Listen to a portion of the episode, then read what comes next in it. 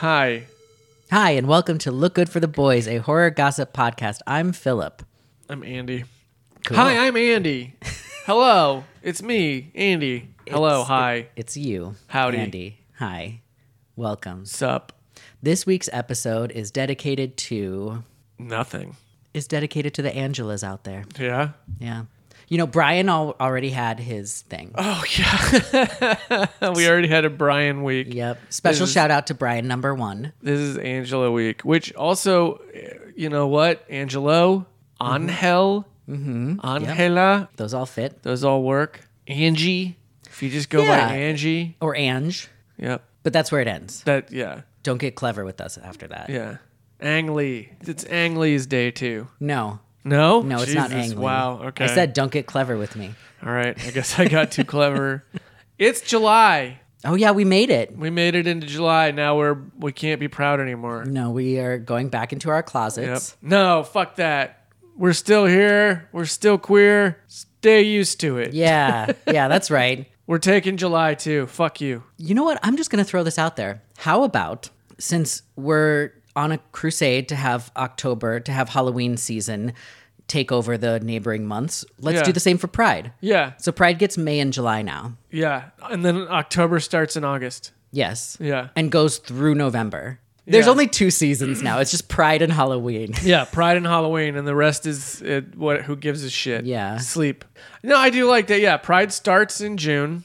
You know what? Let's be fair. It's got to start in late May. That's what I you, said. Mm-hmm. yeah, you need a whole week at least to get prepared. Okay, so like the final week of May is like Pride lead up. Yeah, yeah, yeah, Yeah. yeah. it's preliminary Pride, Yeah, pre-Pride. pre-Pride, and then June up to August. Let's say fifteenth. Let's say halfway through August. August fair, fifteenth. yeah. That's when Pride ends. And October starts. Halloween starts August 15th. Mm-hmm. And then it goes until November.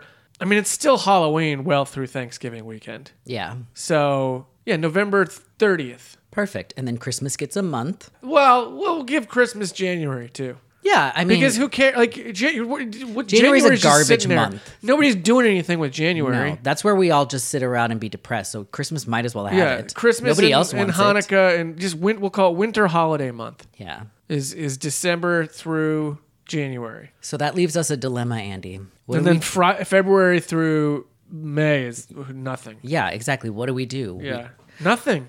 We don't do. It's over. It's canceled. We, just sit around and wait. Yeah, Okay. All right, fine. yeah. We'll find eventually we'll find something to fill those months. Yeah, But until then, yeah. it's a nothing period sure. of the year. So it's still Pride. It's still Pride and it's summer. Well, Pride is summer. Come on, but it's camp time as well. Mm-hmm. Summer camp. So we were looking at some summer camp movies that are kind of gay. Yeah, and not only Well, they're that, big in the gay, cute, the queer community has embraced these two films. We're also on a mission because we want to, you know, take those summer camps Oh. out there that are struggling. The, yeah, if you're a horror fan, you might have noticed that a lot of summer camps are not doing great. No, no, they the majority of them have some issues You you might say summer out. camps in horror movies have a, a problem, Mm-hmm. and it seems to be a, an epidemic. So Andy and I decided that we're going to help. We're going to help fix this problem. One summer camp at a time. One summer camp at a time. Well, today is two, but Yeah, to, It- it's well, the it's same the same location. location. Yeah. You know, so we are going to start doing some camp revamp. camp revamp. We're the camp revampers. So we're going to take a summer camp and we are going to top to bottom turn it upside down, figure out what's wrong with it and make it work. We're gonna save it from itself. Yep. We're gonna trim some poison ivy and paint some cabins. And you know what? We have a lot of summer camps to pick through. Yeah. You know, we could we could stretch this into I mean, we could make a whole summer out Again, of this. yeah. Again, there's not. I don't know if there's a summer camp in horror that's just had a nice time. Has there ever been one where it's like you go to summer camp and then it's fine And nothing happens. and nothing happens and then the horror comes somewhere else? I want that movie. but unfortunately, I don't think I think you're right. I don't think it Yeah. exists. No. So today, we have in front of us two camps that are trying to make the same location work for them that Yeah. aren't quite doing This it. is another problem in horror. Is you know sometimes you get a summer camp that's a problem and someone else thinks that they can do better. Yep. in the same place and fix it. And the thing is, I get it. That's, you know, but they're not experts like we are. Exactly. We're we leave are it to the camp experts. We're going to fix it. Don't don't just you can't just say, "Oh, I'm going to go to Crystal Lake and turn it around." Not if you're not us. And that's why every time they've done it, they failed because Yeah. they're not us. They're no yeah, nobody They're no camp revampers. nobody's calling us. Nobody's calling the camp revampers. So today we are going to pay a visit to both Camp Rolling Hills and Camp New Horizons. Yes, at the former location of Camp Arawak.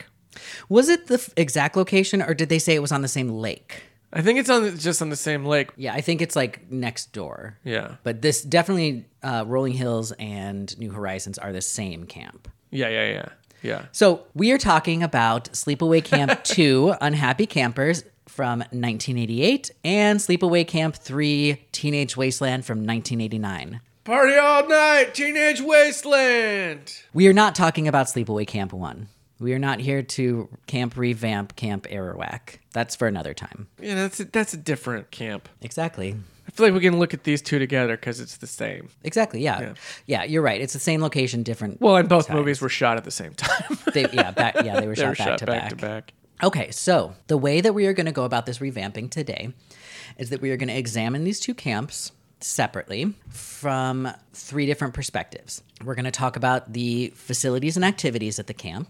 We are going to talk about the staff, and we are going to talk about the campers, also the code of conduct expected of these campers. Yeah. So before we get into all of that, there is one central problem we have to set aside. Yeah, how do you solve a problem like Angela? So yeah, Angela Baker Slash Johnson. slash Johnson is uh she's her own thing. And she is, you know, if you've seen these movies, and by the way, two and three are currently on Tubi. In fact, I think the first one's on Tubi, in fact, as well, right now. But Angela, she's a she is a whole thing unto herself. Like you'd say, obviously, the problem is Angela. Just take her away, and these camps are fine. Here's the thing, though, that's not really true Right. both of these camps have issues whether or not Angela's around. And yes, we all admit Angela murdering people is a problem, but that's its own problem. And yeah, mostly. yeah.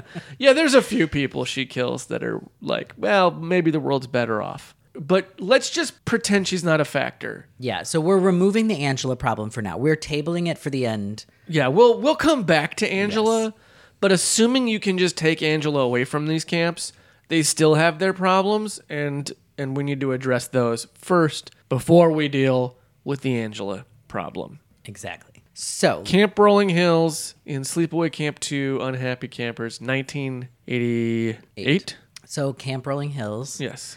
Let's start with the facilities and activities. Well, for, okay, first of all, we have one of my favorite camp activities right off the bat ghost stories. And it seems like a nice, you know, I like the woods in this movie. They're good woods. Woods is woods, but these are good woods. These are these are great woods. Real solid wood. yeah, real decent wood. And uh, the the campfire setup they have for their ghost storytelling is a nice, nice little thing. So that's good. That's good. And the ghost story we get at the beginning from TC, which is Yeah, I want to hear more of that old mausoleum story. Yes. So again, this is IMDb, so we know to you know maintain some form of critical thought while absorbing this information. But according to IMDb, one of the trivia notes there is that the story that TC is telling is a scene from House by the Cemetery.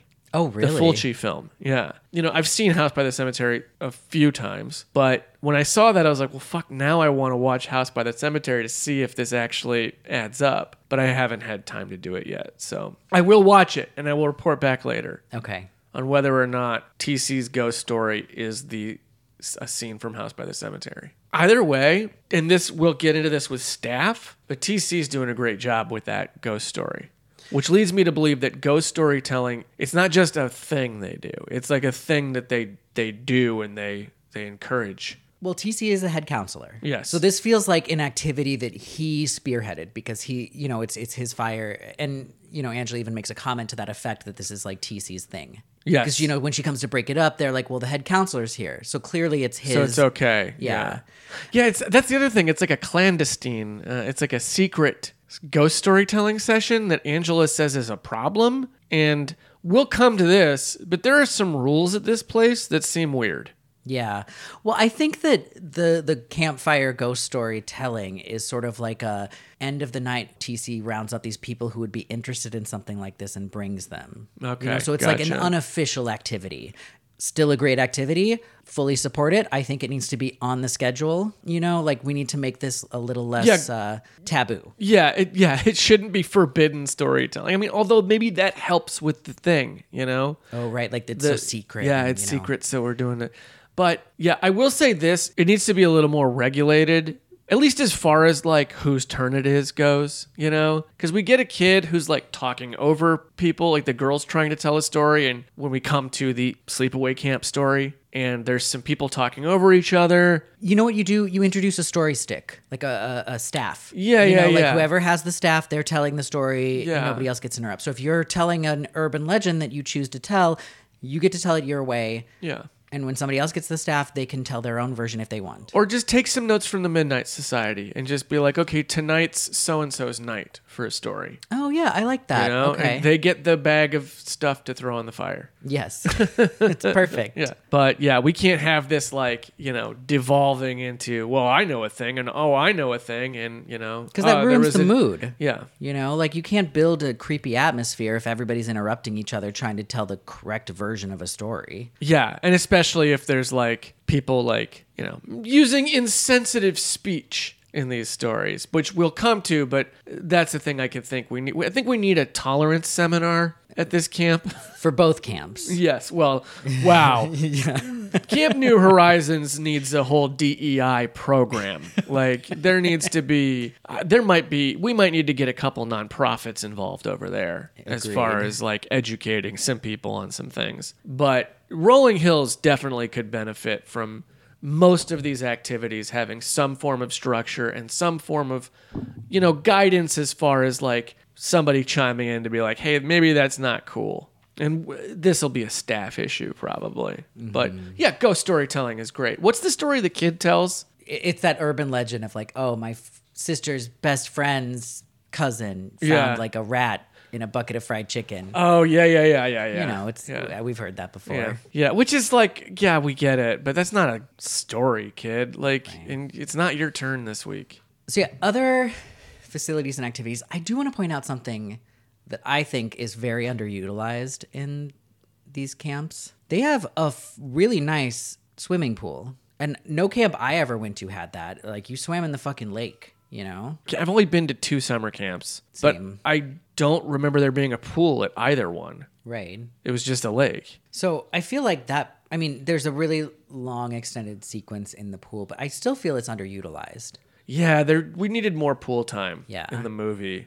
And I don't know, maybe that is a facilities issue, like maybe the pool had some problems that we didn't know about. Possibly. I mean, the nice thing about a lake is that you don't have to worry about cleaning it. Yeah. You know, you don't have to worry about pH levels. Yeah. I mean, if- kids peeing in it. If I were those kids, I wouldn't- wouldn't have left the pool probably. Yeah, so right? yeah, that's not maybe we get rid of the pool cuz it's not conducive to camp activities. I don't know. Think. You're right. It does feel very unsummer campy. Yeah. Yeah. And just in general, like I mean, I don't know, if you went to a summer camp that had a pool, let us know, but And let us know how they used the pool. Yeah. Did you, You have know? Like was it only open certain hours so that you know to make sure you did other stuff? And how did you prevent people from like breaking in and just using it whenever they wanted? Yeah, true. Yeah, I just I think you get rid of that pool. Yeah. I think that'll save you some money on upkeep and maintenance, and and um, I don't know. I just don't think it's necessary. I mean, the film, this film didn't think it was necessary apparently because it was only there once. Yeah. But it was a lovely scene. I mean, it was a nice scene. It was a scene that I really like in the in the movie in general. Actually, Uh, and then, you know, I think the cabins are fine. They're very like, you know, rustic. They probably could use a little updating, but they function. Yeah, the cabins they- are nice. they're functional. The cabins are are pretty nice. They're they seemed nicer than the cabins I stayed in when I was in summer camp. But what I want to call attention to is the bathrooms. These bathrooms are the nicest fucking bathrooms there has ever been at a summer camp. Like they look so clean. And the fact that there's like alleys down to have sex in them is like, yeah, that's they're probably pretty clean bathrooms. Although I would add a stall or two. I Although I- she does she does have sex in the woods too, so maybe she's yeah, sh her standards aren't very Yeah. high.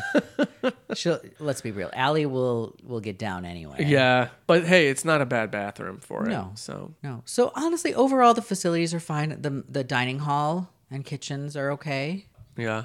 Yeah, I'm not sure I have very many notes on the No, the the facilities are fine. The facilities are the facilities are actually one of the things this camp really has going for it. Mm-hmm. Yeah, Which is why it's bonkers in three that their whole activity is leaving the is not being anywhere around the facilities. Yeah, the facilities in three, the Camp New Horizons facilities, seem to me like, well, we can't use these facilities because we actually probably shouldn't be here.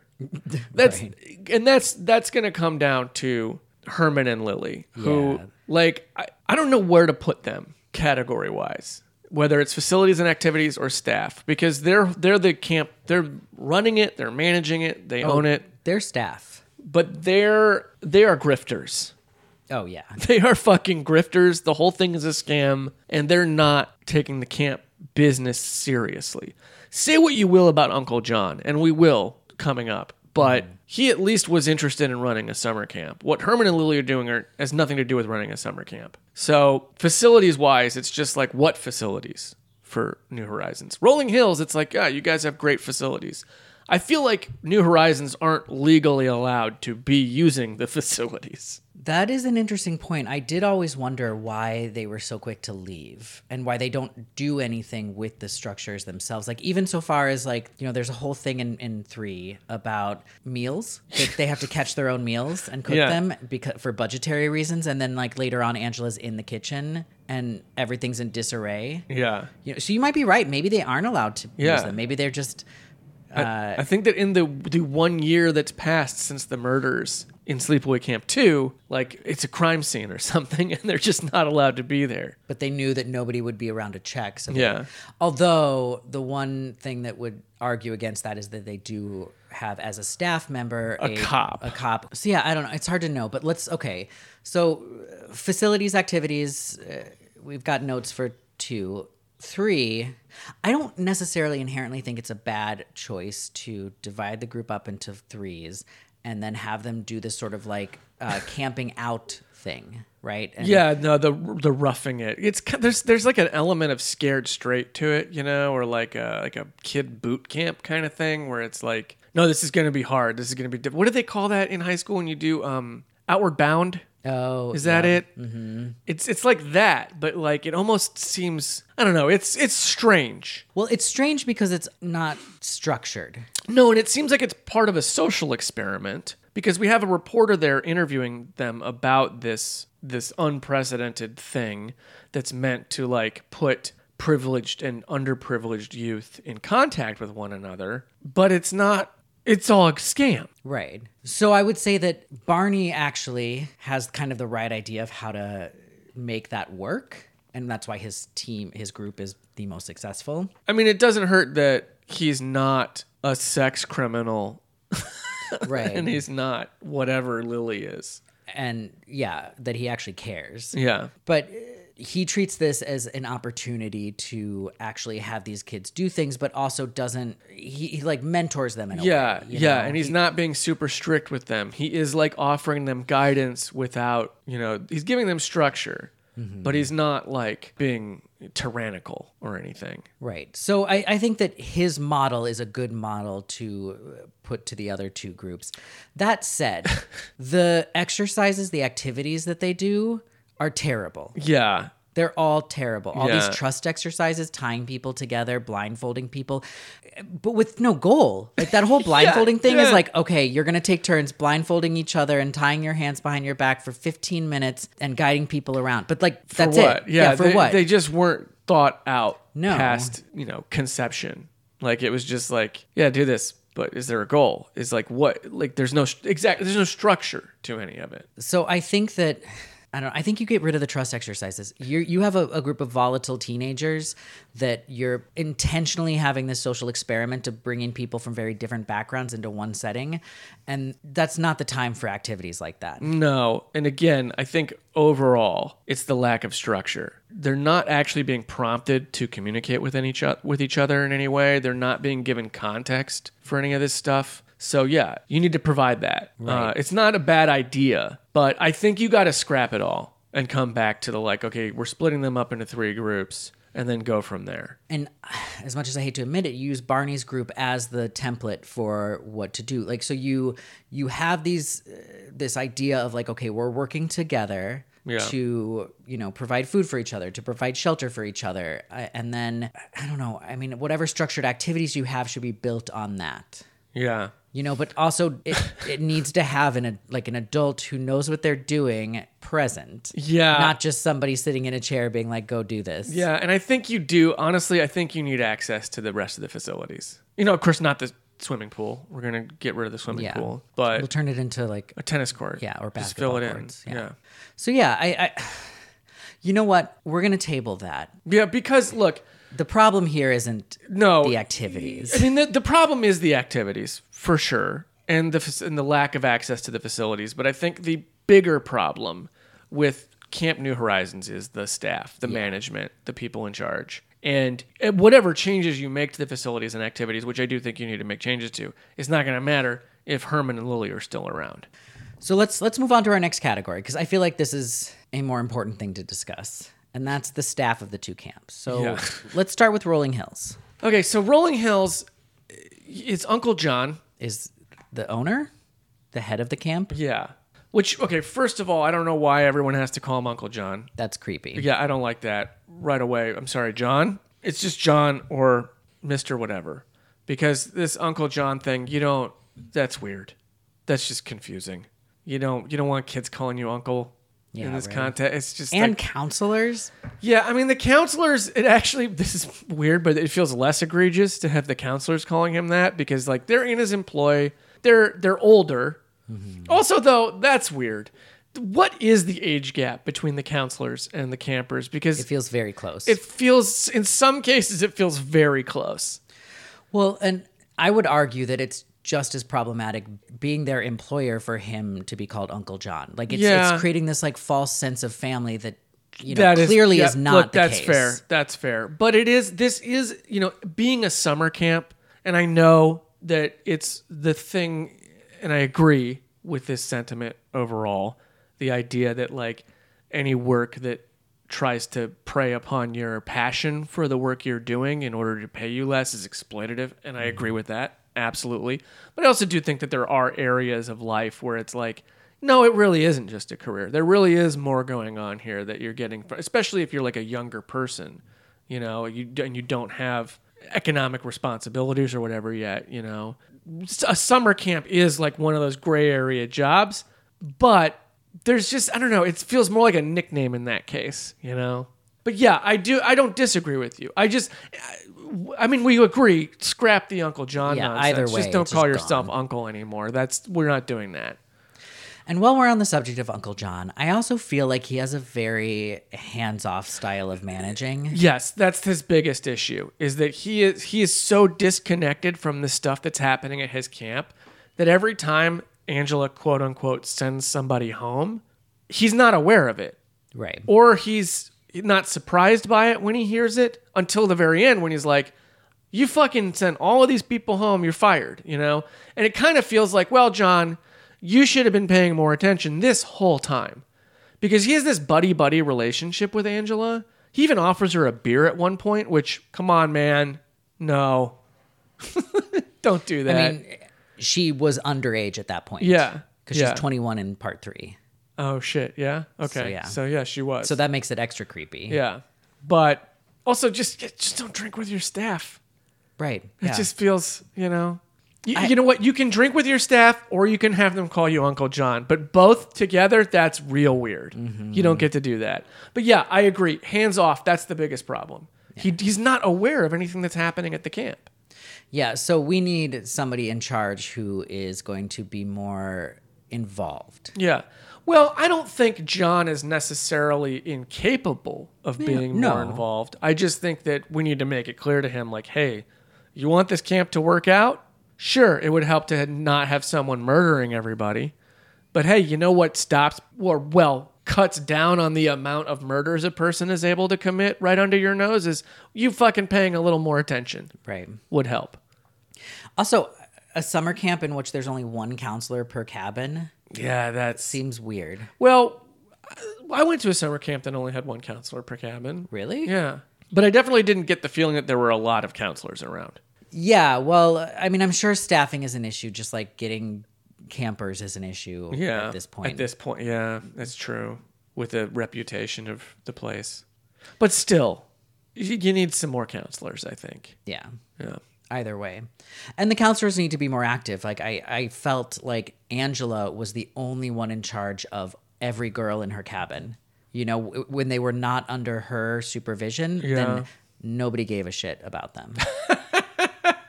That's true. I mean, look, this is the shit sisters get to go off and do their thing. right? and no one is there to catch them until Angela's like, "Well, here we go."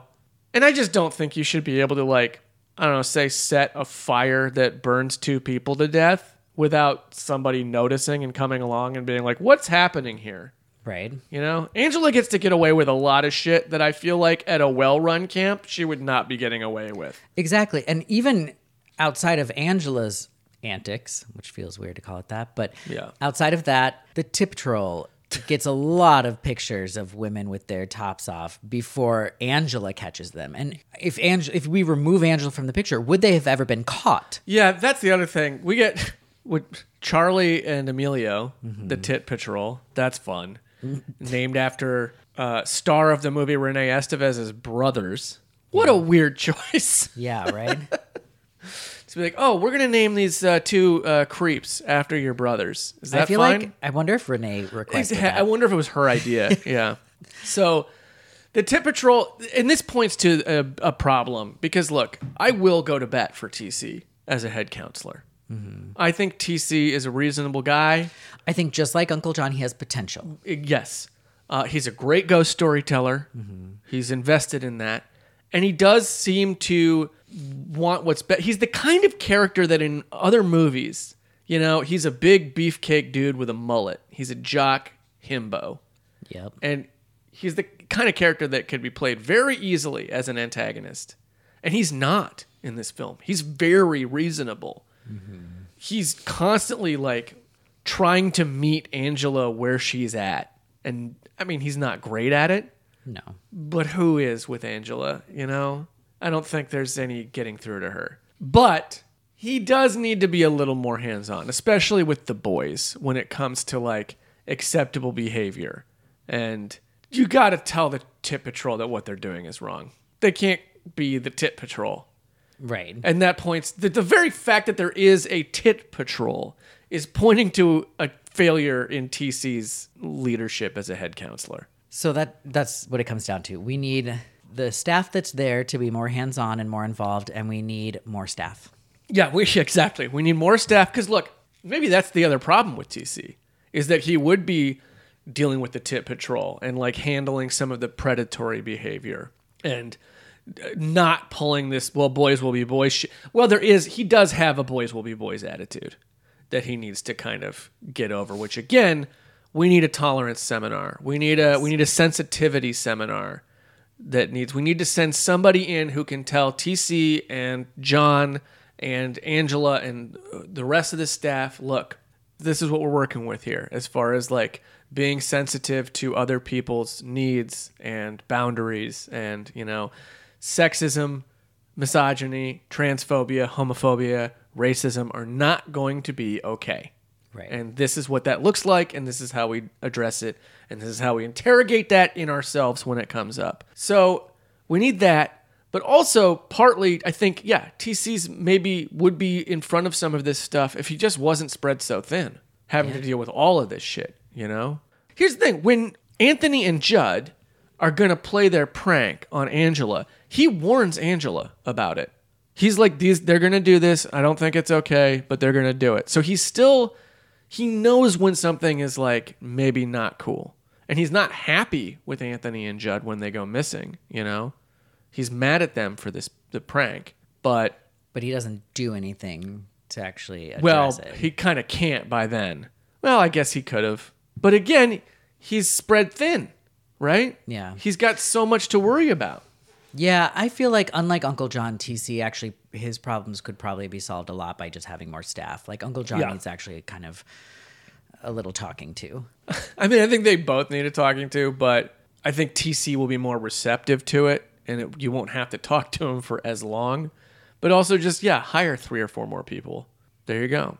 Now, when it comes to Sleepaway Camp 3, Well, there's really only three staff, yeah. and it's um, Herman Lily, and Lily, Herman, Oh, and Jesus. Barney. So we just don't. Herman and Lily just shouldn't be in a position to be in charge of this. There's no fixing them. No, no. Herman is a fucking creep. yeah, Herman is, as far as I understand, committing a sex crime Yeah. with one of the campers. And then And like, even if it wasn't illegal, it's highly unethical. yeah, he needs to go. Yeah. And then Lily, she doesn't want to be there.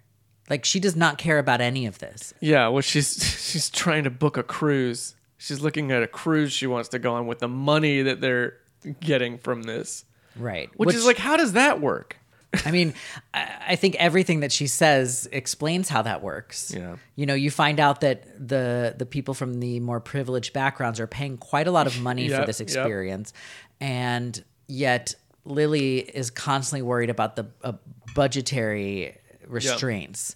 And that's why they have to catch all their own food, even though she's eating a steak. It's not for them. No, You yeah, know, yeah, yeah. Whatever they eat is stuff that they catch themselves. Yeah, and we're not using the buildings, and so we don't have to clean anything. right? And we're you know just camping out in the woods. F- Whatever uh, we do is just like the resources at hand that we can find. Yeah, and she's not helping at all. She's just like, "Hey, go do this." Okay, bye. Well, that's what I mean. She has no interest in this. She like like you said, she's a grifter. She's Yeah. just there to make money so she can go on a cruise. Yeah. with her creepy husband. Her creepy husband, whose only interest in this is to, yeah, whatever, Yeah, He's- to be a creep. to fuck Jan. Is that her name? Yeah, Jan. Jan.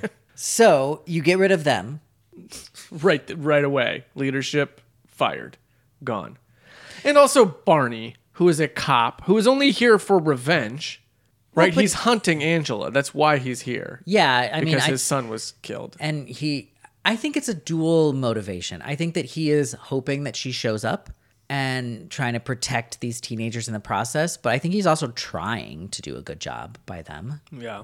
so i i know you're going to fight me on this i hesitate to say this but i think you put him in charge i know i know I'm gonna be clear. I hate him and I hate his son.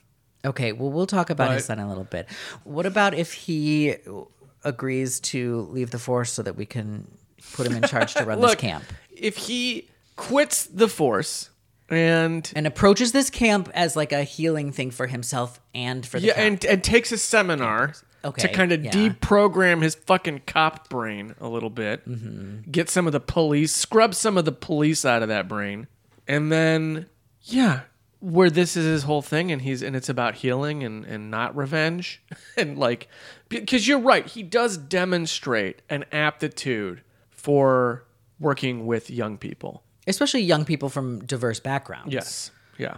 So, in that regard, okay, sure. Yeah. Fine. Barney.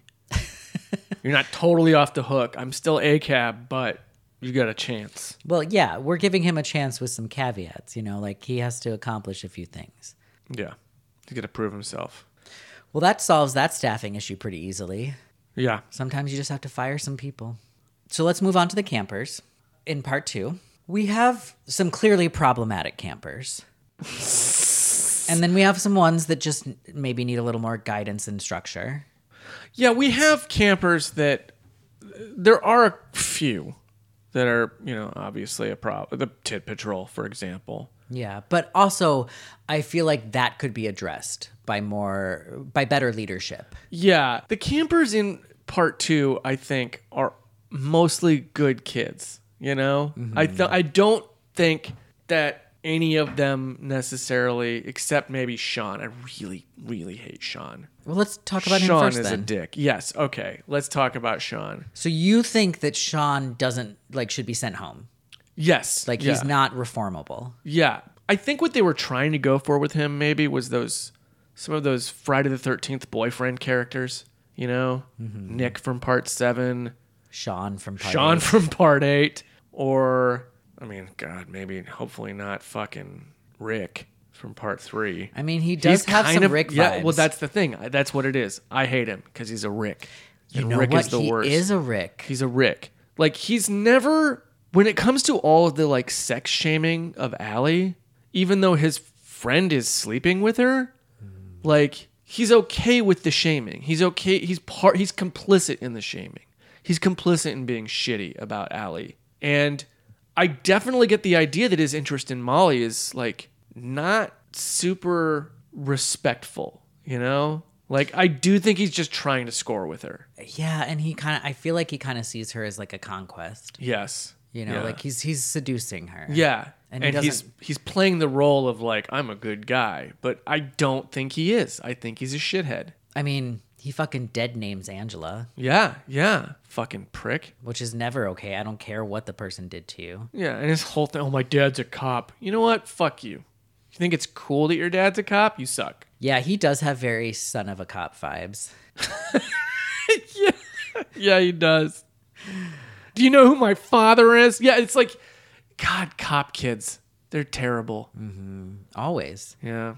But like the problem with Sean, and this is the thing with guys like him, they never quite do anything to get them sent home. Right? Yeah. Like their their Yeah, he stays transgressions never make a list. Yeah, well, because he's so he. It's that. It's just that cis white male privilege thing, mm-hmm. where it's just this like a miasma of bullying that just radiates off of him without him really having to do anything. Right. It's just this like this vibe he has that just seems oppressive. He's one of those guys that has a bad case of protagonist syndrome. You yeah, know what I yeah, yeah. Like an Italian, it's like a Giallo protagonist. He's like the hero in a Giallo movie where it's just like I'm me and I'm great. But even more so, like, I don't know, it's just like that upper class privileged white dude you see in society now who just thinks they're the main character in every story. Yeah, exactly. Yeah, he sucks. Fuck him. He sucks. His dad sucks. I hate him. Well, we put his dad in charge of another camp, so My the best thing Sean does is is get beheaded. is get beheaded and then have his head in the TV so that Angela can say, "Look who's on TV." That is pretty. that is the great. only time Sean made me smile in this movie. I hate him. So he's the, but I think he's the worst camper. wow, really? Uh, yeah, I mean, aside from maybe the Tit Patrol who are like aggressively shitty, and then his who's his his friend Rob. yeah, Rob kind of sucks too. But I don't know. For some reason, Sean just rubs me Well, a because sh- more profoundly wrong way. Probably because Rob kind of owns his suck a little more than Sean does. Yeah. Sean thinks he's the like nice guy. Yeah, yeah. Sean definitely thinks he's better than Rob. Sean thinks he's better than everybody. Yeah, fair. Fuck you, Sean. You're Sean is the me. Rick. Yeah, he really he really is. is the Rick. Yeah, he gets the Rick award. Dick. But a lot of the other campers are great. I love Demi, even though she doesn't get a whole lot to do. But when she comes in to tell Angela that she's like solved, Yeah, right. She put a lot of time is- and energy into she, that. I mean, she's our final girl, basically. Yeah, she because put she it all figures together. it all to, out. well, But- like, minus the important part of keeping herself alive by figuring out who did it. Yeah, yeah, she just goes into the murderer's cabin and is like, "Yeah, so I found all this out," and then doesn't, yeah, doesn't actually put it together. You're right. Comes very close to putting it together. I love her looking at herself in the mirror and shit while she's telling all the story and like. Also, that scene of of Angela just walking around the cabin looking for something to kill her with. Yeah, right. It's so great. It's so good. That's a moment of getting a character, getting to see a character be themselves that I really love, and I'm like, oh, I do this with like no, and j- fuck, I I say this a lot, but maybe Angela has ADHD. That seemed like an ADHD trait to me. Well, because she's she's really in her own head in that. Yeah, So she's already decided to kill Demi. So now she really is like everything she picks up. She's like in her head. She's not even listening to her No, anymore. she's just running the scenario through It doesn't. head. What, whatever else she has to say doesn't matter. So Yeah. it's really just like yeah, exactly. She's playing out like what would it look like to try to kill her with this? What about this? What about this? Yeah. And it's really yeah, it's it's cute. And Yeah. then she just you know she picks a good weapon, the string of her guitar. but yeah, Demi's fine. Mare or Mary is fine. I love Mare. I- yeah, she's Yeah. she's great. She's Yeah. she's just doing her thing. Is that a gun? no, it's a drill. No, she says, "What are you looking for? A gun?"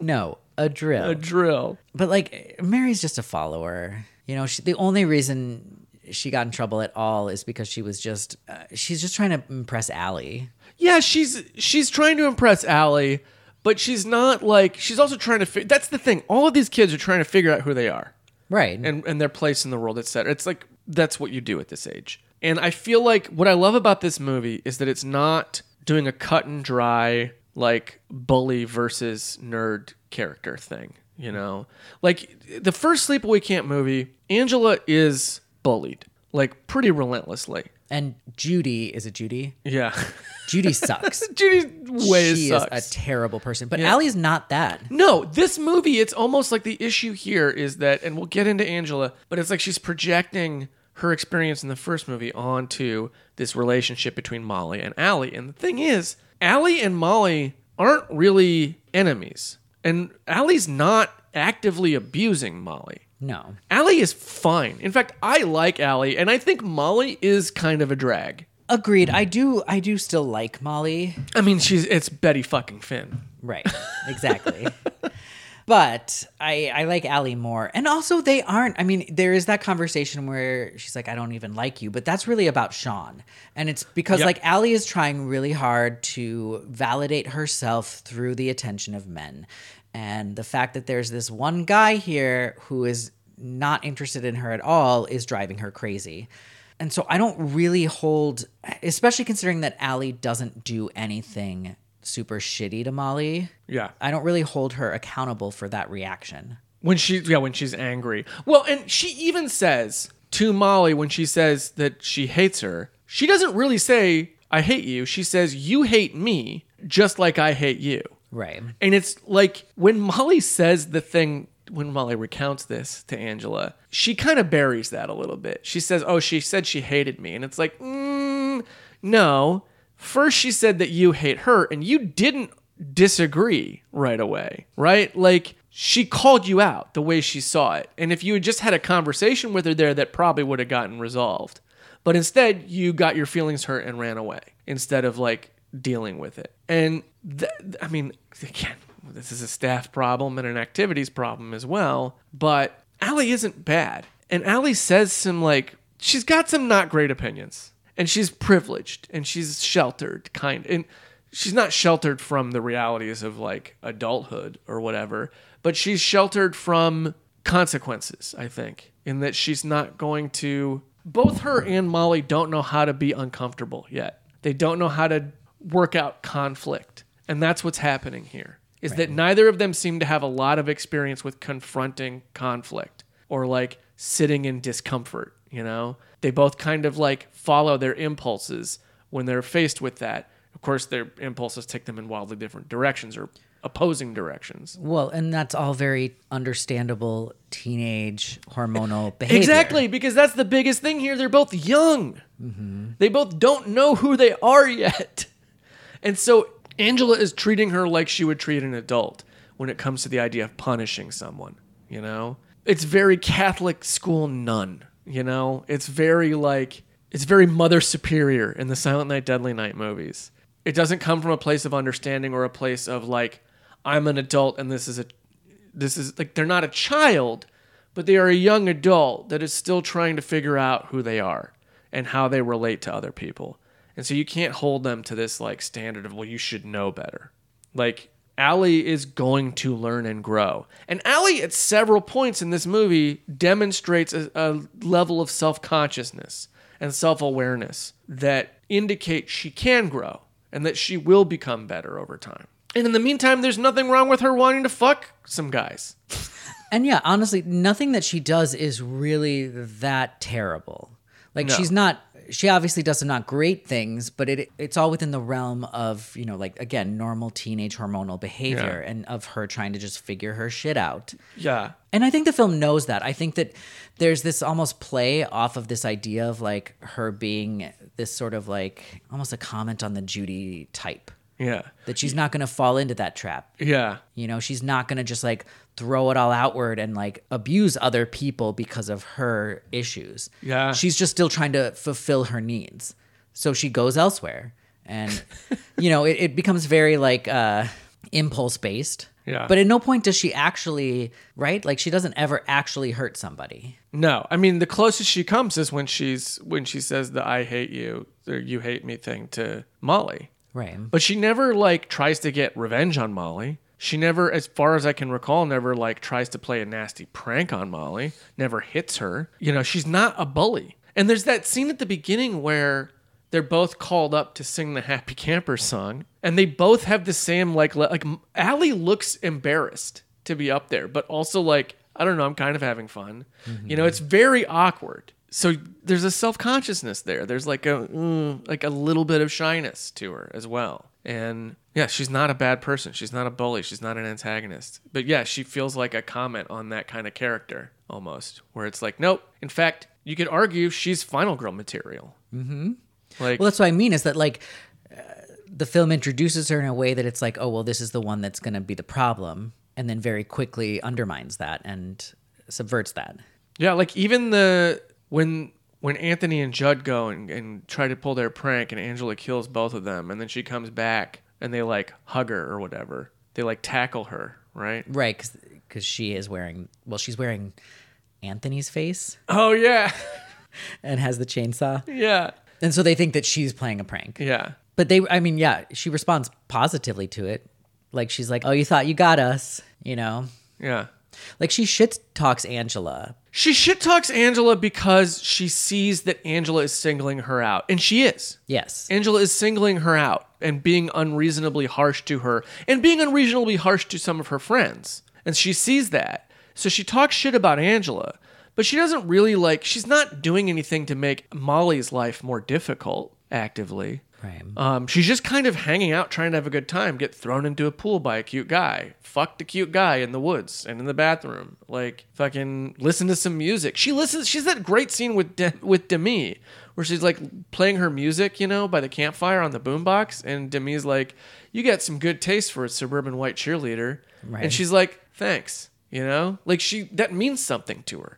She's a good person. She's just trying to have fun. And that's why she just needs to be at a camp with better supervision. Yeah.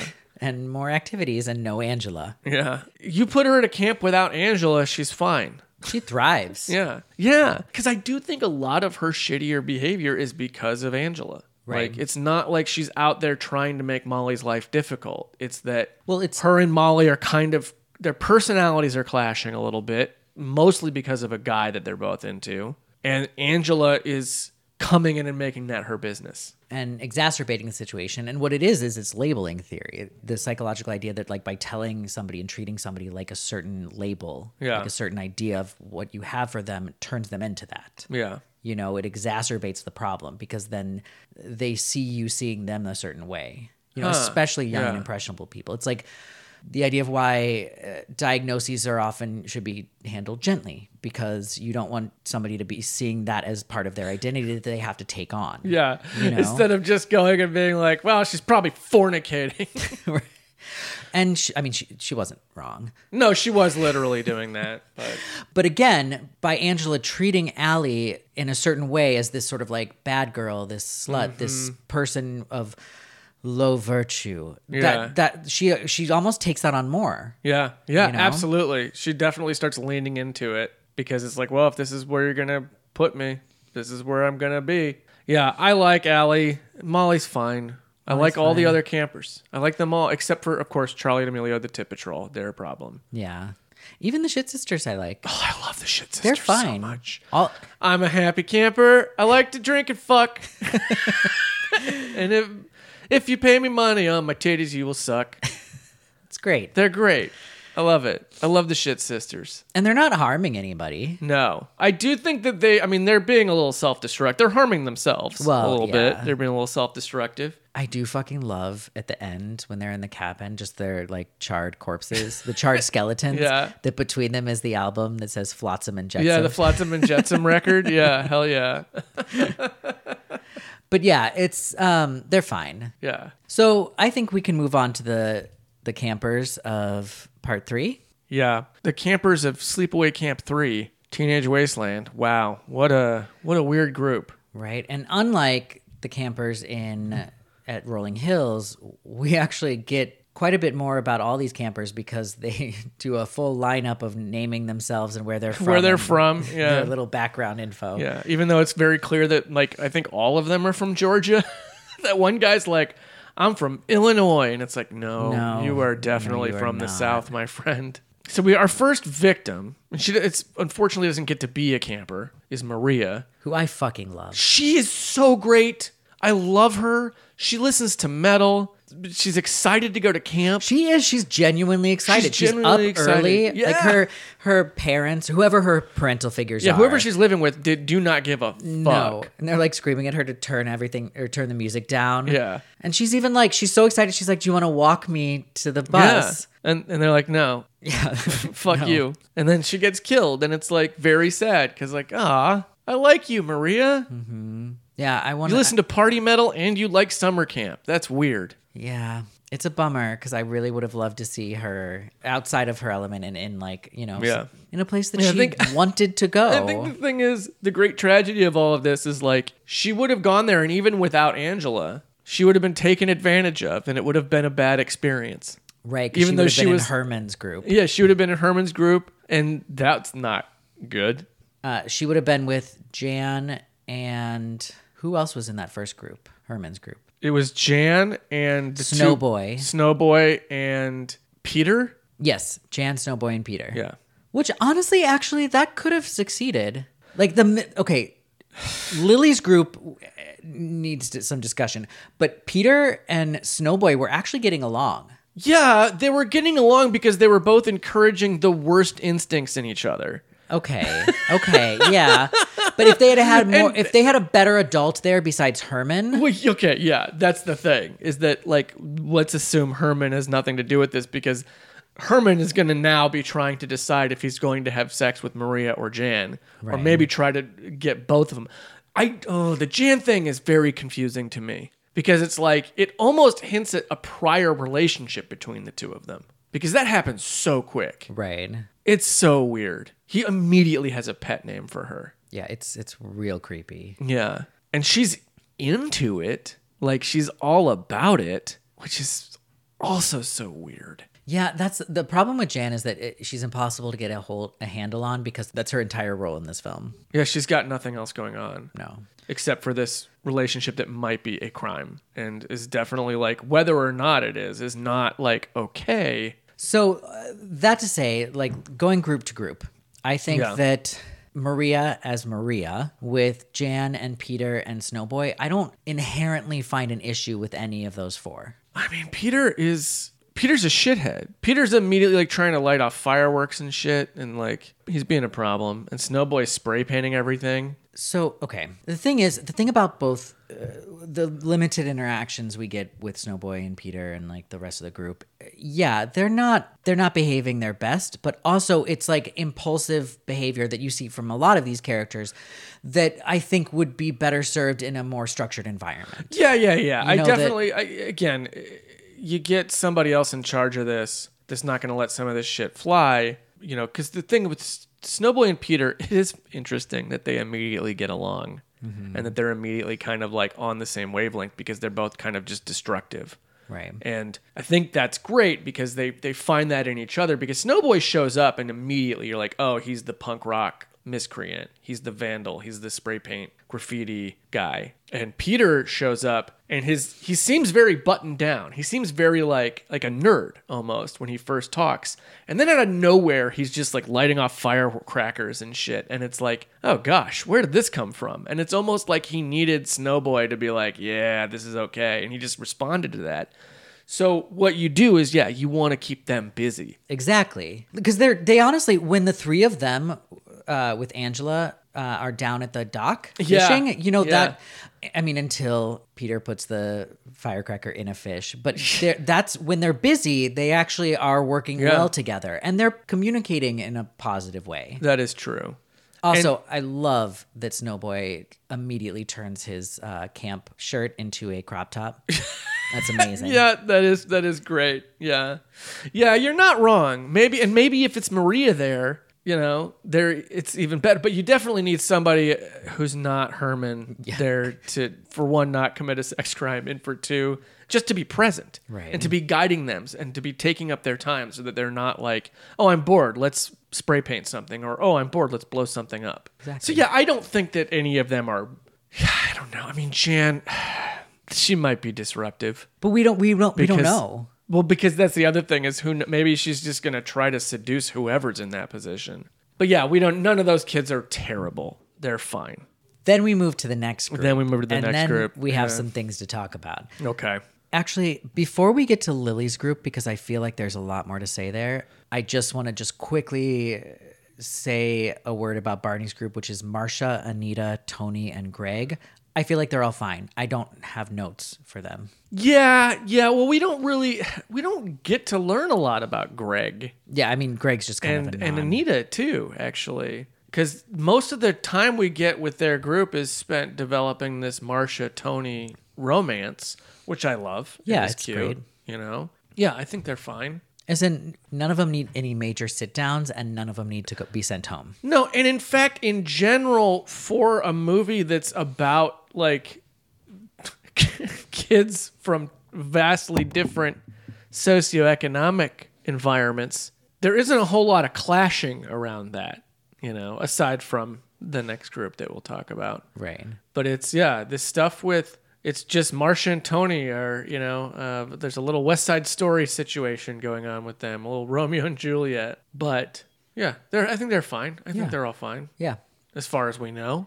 You know, for all we know, Greg and Anita might have problems, but because we have an adult that's actually providing some structure for them, we're not seeing them. You know, they might have some snowboy issues, but you put an adult in there that knows what they're doing, Yeah, and those exa- snowboy issues don't get to come out. Exactly. And that's why I think that the first group, Herman's group, just needs a better adult. Yeah. The same cannot be said for Lily's group. No, Lily's group. Uh, I mean, again, it might be. Well, no, there's one pretty big problem there, and uh, there's one person that definitely needs to be sent home. I think three of the four of them need to be sent home. Okay, uh, please tell me you're not including Arab. No, that's the that's the one of four that can stay. I mean, I don't, I don't understand what her name is, but she's great. yeah, Arab is fine. It's Night of the Demons' own Jill Terashita. She's terrific, and yeah, she's fine. yeah, so she can stay. It's the Yeah. other three that are the problem. Who who of those three were you pointing out as the biggest problem in that group? Cindy. Oh, okay. I actually, I actually, I'm gonna say this. I actually don't have a problem with Riff. Oh, you mean you didn't have a problem when he like pulled a gun on somebody? No, I thought that was great. I mean, first of all, you just need to have a no guns rule. Yeah. I think that's the problem there. Part of the code of conduct needs to be no guns. let's talk about Riff. I don't know if there is an environment with a like a positive adult that would help Riff in this scenario. Well, yeah, no boom boxes. But he doesn't seem interested at all in being a part of this. No, we I you know, Riff here's the thing. I don't want to kick Riff out because Riff has clearly been failed by most adults in his life, if not all of them. Right.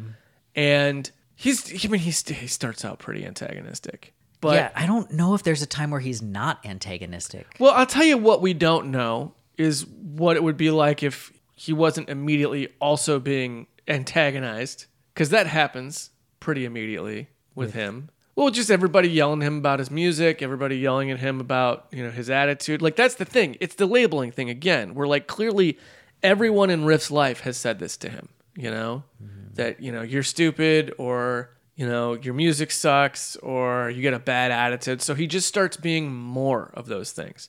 People tell him to turn his music down, he turns it up. People tell him he's got a bad attitude, his attitude gets worse. Like he is someone who, yeah, it's it's very much a like I don't get attention unless it's negative. A lot of his behavior feels like that to me, and I think that you can find adults that are going to know how to like make him respond or make him interested.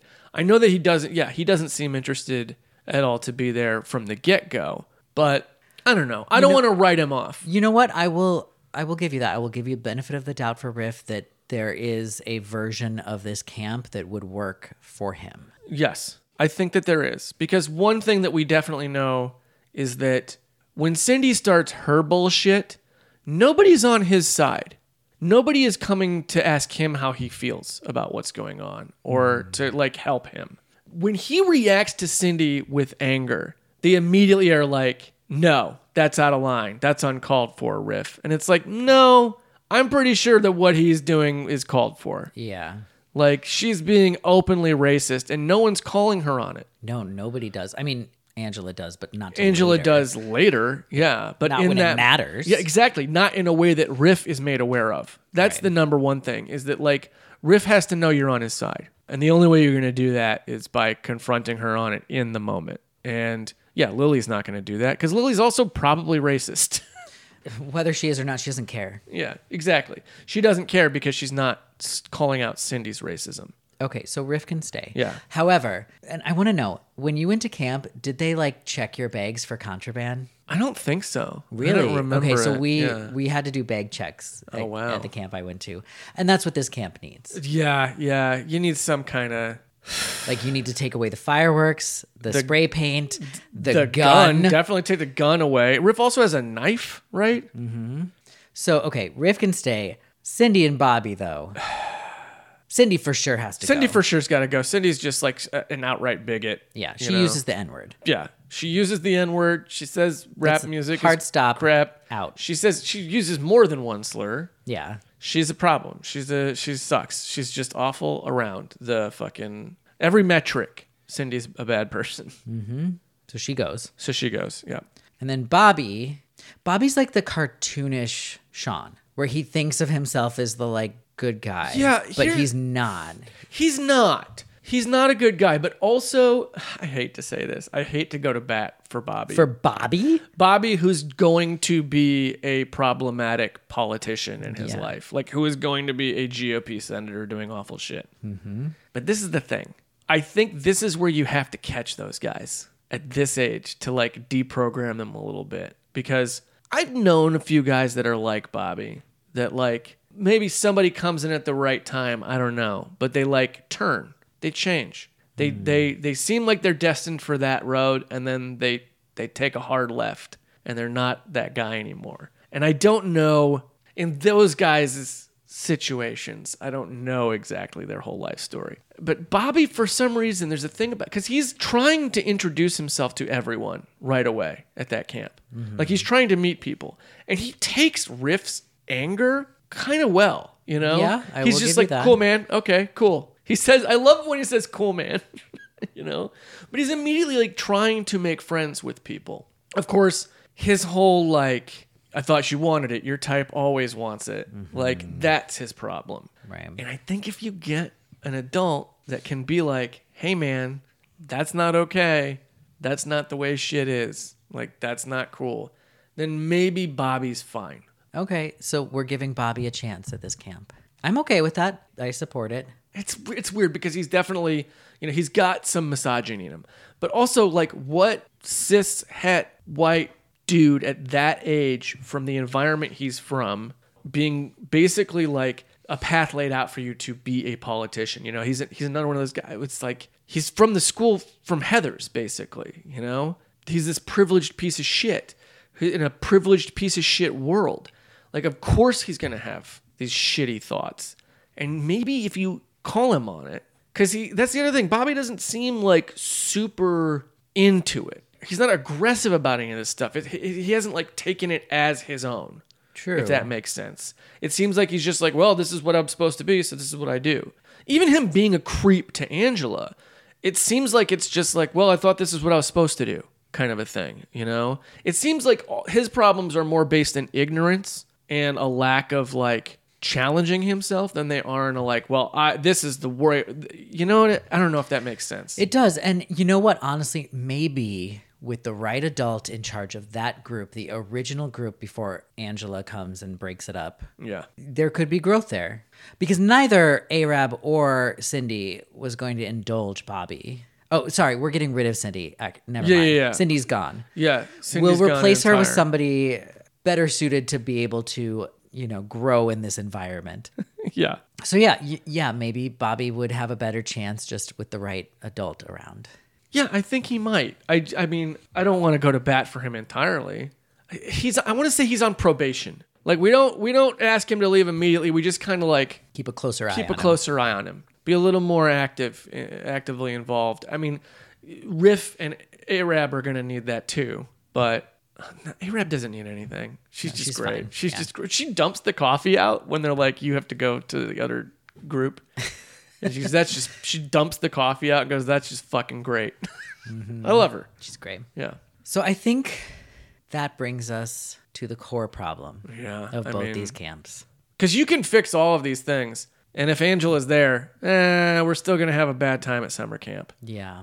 This is still not going to be a successful summer for your camp if Angela's there. Because Angela is addicted to murdering people. Yeah. And honestly, d- to me, in both these movies, her reasons for killing people are just flimsy excuses. She's not this champion for morals. Yeah. She's just looking for reasons. So I, I have this hesitancy when it comes to the Sleepaway Camp sequels, and I always have. Whereas, like, I love the first movie, as problematic and transgressive as it is. I love that movie, mm-hmm. and I think it's terrific.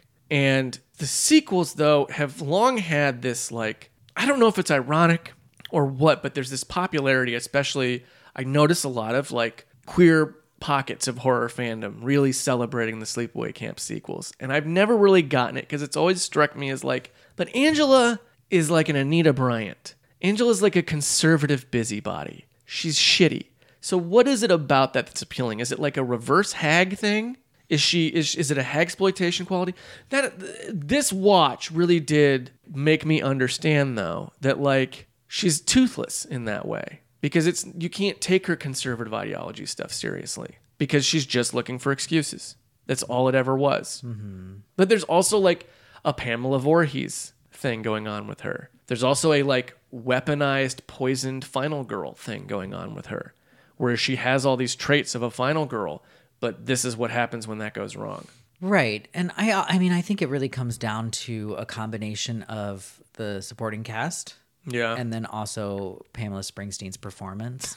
And what she's you so great. she's great. Yeah. And what you end up getting is a version of Beverly Sutphin from Serial Mom. You know, it's like Yeah. that's that's the kind of thing like nobody wants Beverly Sutphin in real life. Yeah. But yeah, the yeah. version that we get of her in Serial Mom is amazing and you root for her in a way. in a way.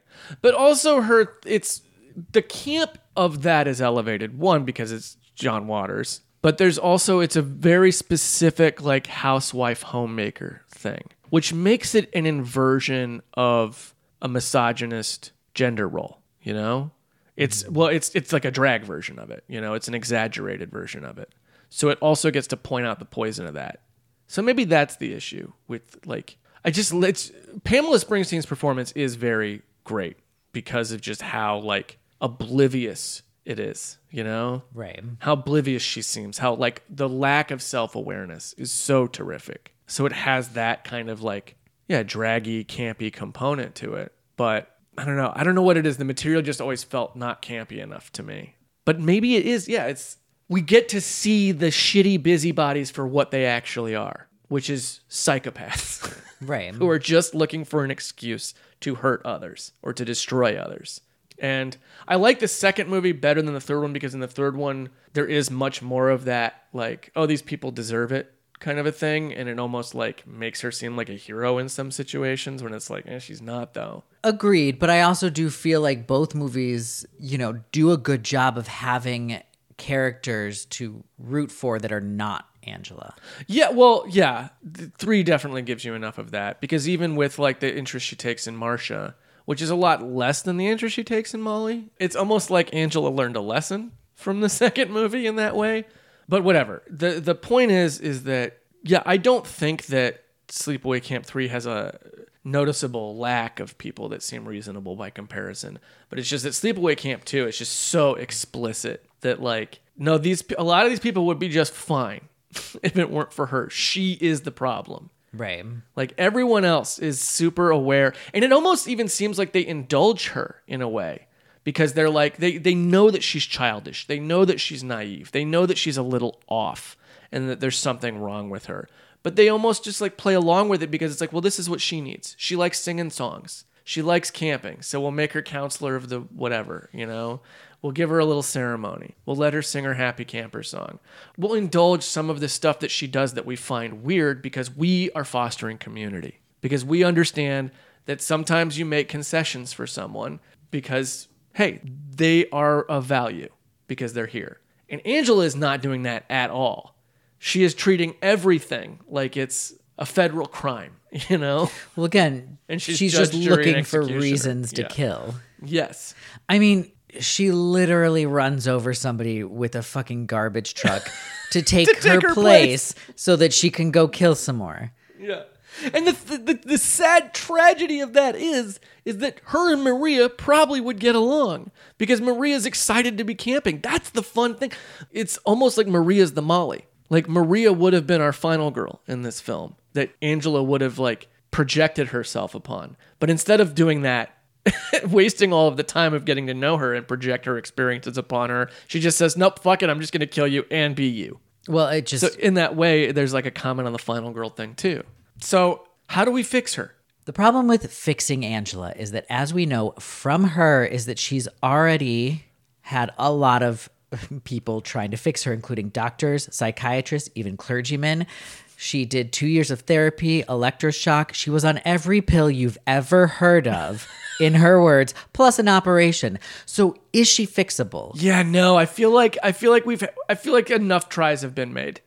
Well, and the other problem, what that suggests to me is that she's really good at convincing people that she's okay. Yeah, it's a mask she wears for sure. Yeah, that I mean that's that is a personality disorder. Yeah. And those are notoriously hard to fix. Yeah.